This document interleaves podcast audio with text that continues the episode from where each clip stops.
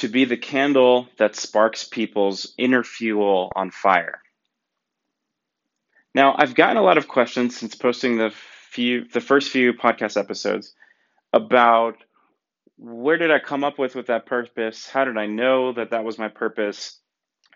And all these different questions, why a candle? What is it about inner fuel? All these different things.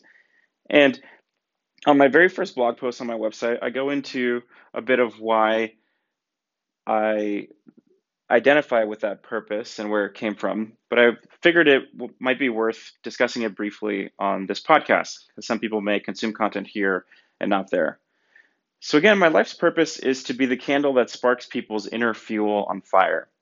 And I clarified it and developed it last summer when I was going through my professional coach training, where they have an exercise where they invite you to try to really define your life's purpose. And it comes after we've had spent a whole weekend identifying what our personal values are, what are the things that we enjoy about life, what are the things that detract joy from us, you know, how do we design a life that is really worth living for ourselves. And towards the end of it, they had us define what our true life purpose was.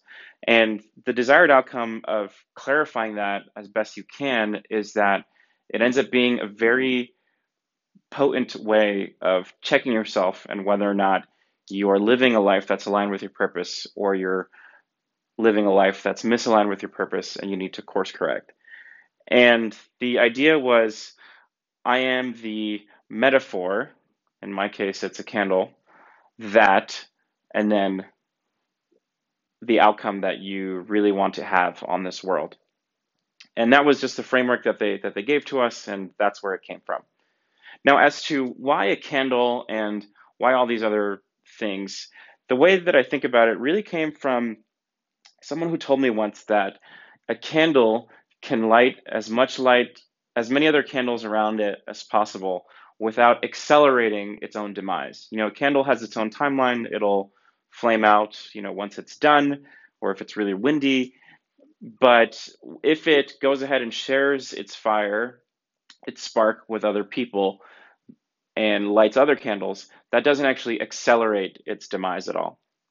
And I don't actually know if that's true or not. It might be worth double checking that. But I someone told me that and that always stuck with me. And that's really why I identified so much with the metaphor, which is my hope is that if I can just go ahead and live my own life and try to always be improving or optimizing or learning from life, if I can share that in a way that is useful or productive or that resonates with other people, then that to me is living a life of purpose because, uh, and again, it's a life of purpose for me. Your life purpose might be something that's totally different. And in fact, all of my colleagues and uh, coach mates, so to speak, during my coaching course, we all had totally different life purposes.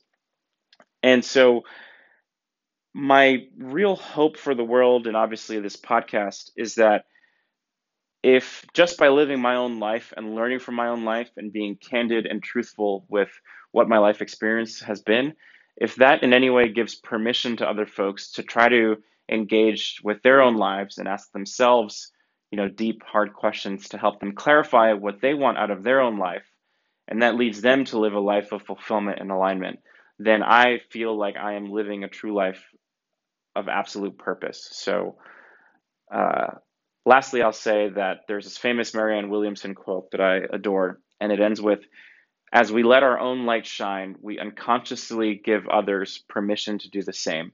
And I've always tried to stick by that, where if I could just live my own life according to my own values and light, perhaps that gives permission to others to do the same rather than them trying to live a life that just conforms to what they've been conditioned to believe or what the culture expects of them.